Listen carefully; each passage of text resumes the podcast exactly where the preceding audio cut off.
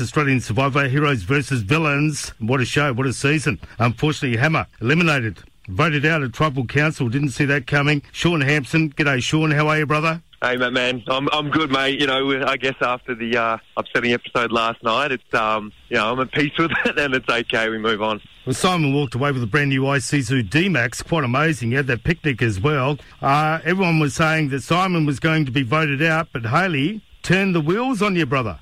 She did, mate. She had her own ideas, unfortunately, and um, I, I don't blame her at all because I mean the move she made made sense for her game, and everybody's got to look after themselves out there. So there's there's no bad feelings, but mate, I was I was gutted. I mean, I could see I could start seeing a way through to the finish line. Um, I knew it was still going to take a lot of work. Don't get me wrong, but for the first time since since merge, I started thinking like I could get to the end here. And you know, I was close with Hayley the whole game, and then to sort of um, you know, when I eventually found out it was her and stuff, I was I was you know I was pretty pretty gutted as well.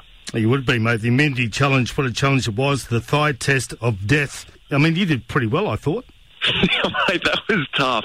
Like I, for about five minutes afterwards, I could, I could, I couldn't really stand up. Um, it was one of those ones, you know. Nina did exceptionally well, and I'm comfortable knowing that I sort of gave it everything. Yeah. Like I couldn't have gone another second longer, so you know, I don't have to sort of think, you know, oh, what if I just went a little bit longer in that one? I'm sort of, you know, comfortable with with how I did in that. I couldn't have given any more. Mate, second time round on Australian Survivor. How'd you find it this time round? Um, parts of it were a lot easier. Um, the hunger, the sleeping in the dirt, it wasn't an issue for me. Like I actually enjoyed that this time around. It really didn't bother me at all. Where some people were still really struggling with the lack of food and and sleep and stuff like that. But um, I mean, the, the mental side of it is so so exhausting. Yeah. You just have to be on. It's a 24 hour game. Like there's no shutting off. People are up at night and they're up to mischief, and you just can't shut off. And it, and it really like it does a number on you. And you get out and you are mentally fried. So that was just as hard, if not harder, this time because I think I sort of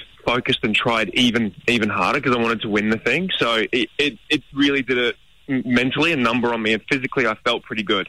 Mate, as we know, I mean, apart from Australian Survivor, you're a former AFL superstar with Richmond and Carlton. Started the season on Thursday. Are you excited? Yes, I am, and mate, superstars very kind. so I see thank you for those words. To me, but... you were a superstar.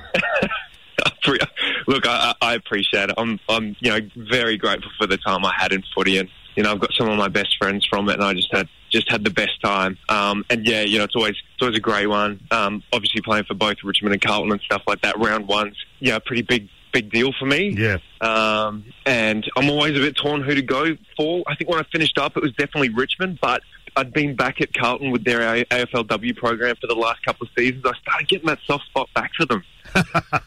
Australian Survivor, Heroes versus Villains, and of course it continues Sunday and Monday, 7.30 on 10 and also 10 play. Fantastic season. It must be good to be back home with Megan and the kids, yeah? It is, mate. I mean, that is the number one hardest thing about being out there. It's being away from them and knowing that the stress that it puts on not just, just not just Megan and the kids, but I guess your whole extended family as well, who are sort of trying to help out while yeah. you're away. So you know that can't be forgotten. I think people watching at home, you know, it's it doesn't seem like it's eight weeks, but eight weeks with no contact is, is a very long time to be away from your family. It certainly is, brother. Great to catch up with you as always, Hammer. Thank you so much for your time, mate. And uh, no doubt we'll catch up mate. again, Drew. Give my love to Megan and the kids. Will do. Appreciate it.